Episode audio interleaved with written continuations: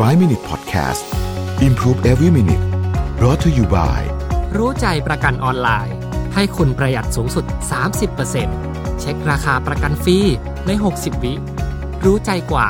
ประหยัดกว่า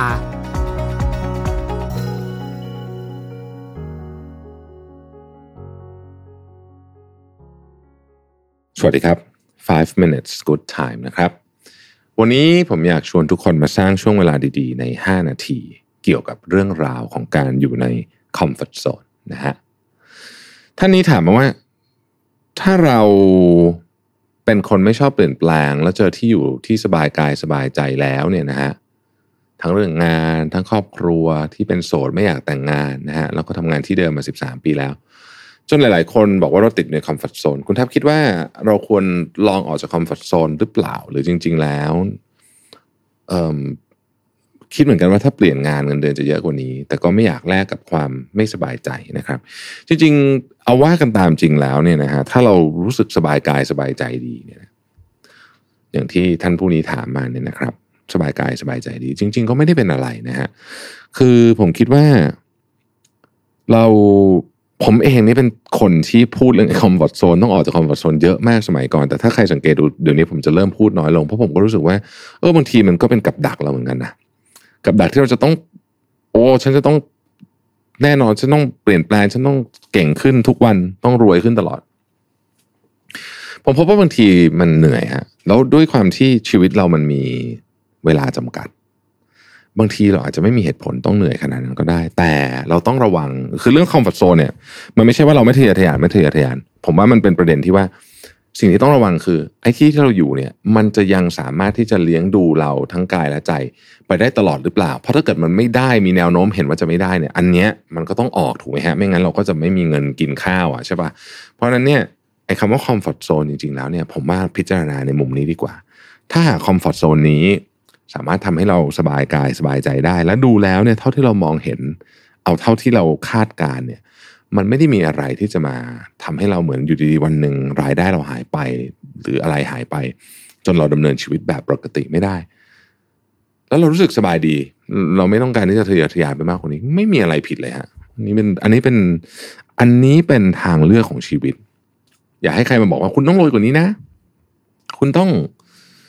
เอ่อทำงานทะเยอทะยานมากกว่านี้ ไม่จำเป็นผม ผมผมนึกถึงเวลามีคนถามเรื่องนี้ ผมนึกถึงนิทานเรื่องเศรษฐีกับ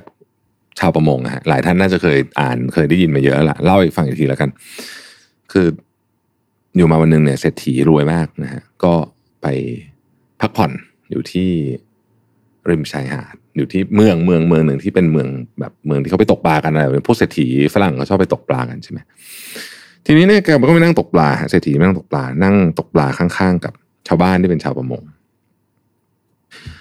ทีนี้ชาวมงตกปลาเก่งมากเลยตกปุ๊บได้ตกปุ๊บได้เศรษฐีเนี่ยก็จะไม่ได้ปลาเศรษฐีก็เลยบอกโอ้คนนี้ตกปลาเก่งเลยนะอะไรเงี้ยนะครับ แล้วเศรษฐีก็ถามว่าเอ้าคุณตกปลาได้ตั้งหลายตัวนี่คุณทำอะไรอะ ชาวประมงก็บอกว่าอ๋อก็ เนี่ยก็กลับไปกินที่บ้านแหละ แล้วก็ถ้ามันเหลือก็ขายนิดๆหน่อยๆเอาเงินมาใช้นะฮะนู่นนี่ผมก็ไม่ได้ใช้อะไรเยอะนะครับเศรษฐีก็แบบเฮ้ยเหรอทำไมคุณไม่ทำอย่างนี้ยคุณไม่ซื้อเรือเพิ่ม นะออกไปจะได้ตกได้หลาย ๆ ตัวนะปลาได้เยอะๆเสร็จแล้วคุณก็ขยายเรือไปจ้างคนมานะฮะจ้างคนมาเอาเอาเพิ่มเลยเป็นสิบเราจะได้ตกได้เยอะขึ้นอีก เสร็จแล้วคุณก็ raise fund ไปเอาเงินของนักลงทุนมานะครับ raise fund เสร็จถึงจุดหนึ่งคุณเอาบริษัทเข้าตลาดนะ แล้วคุณก็ได้เงินจากหุ้นโอ้ร่ำรวยหมดเลยนะฮะแล้วชาวประมงก็บอกว่าแล้วแล้วรวยเสร็จแล้วไงครับบอกว่าเอ้าคุณก็จะได้เกษียณอายุแล้วก็มานั่งตกปลาสบายใจได้ไง ซึ่งนั่นก็คือสิ่งที่ชาวมงเขาทำอยู่ทุกวันอยู่แล้ว ผมว่าเรื่องนี้เป็นเป็นนิทานที่ดีมากเลยนะ คือบางครั้งเนี่ยเราเรากำลังไล่หาชีวิตในสิ่งที่บางทีเนี่ย มันอาจจะอยู่ตรงหน้าเราแล้วก็ได้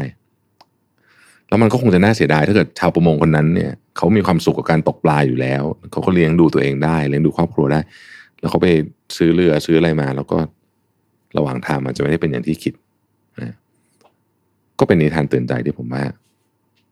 น่าไปคิดดีเหมือนกันนะครับ ขอบคุณที่ติดตาม 5 minutes นะครับ สวัสดีครับ 5 Minute Podcast Improve Every Minute Presented by รู้ใจประกันออนไลน์ ให้คุณปรับแต่งแผนประกันได้ตามใจ ซื้อง่ายใน 3 นาที ที่รู้ใจ .com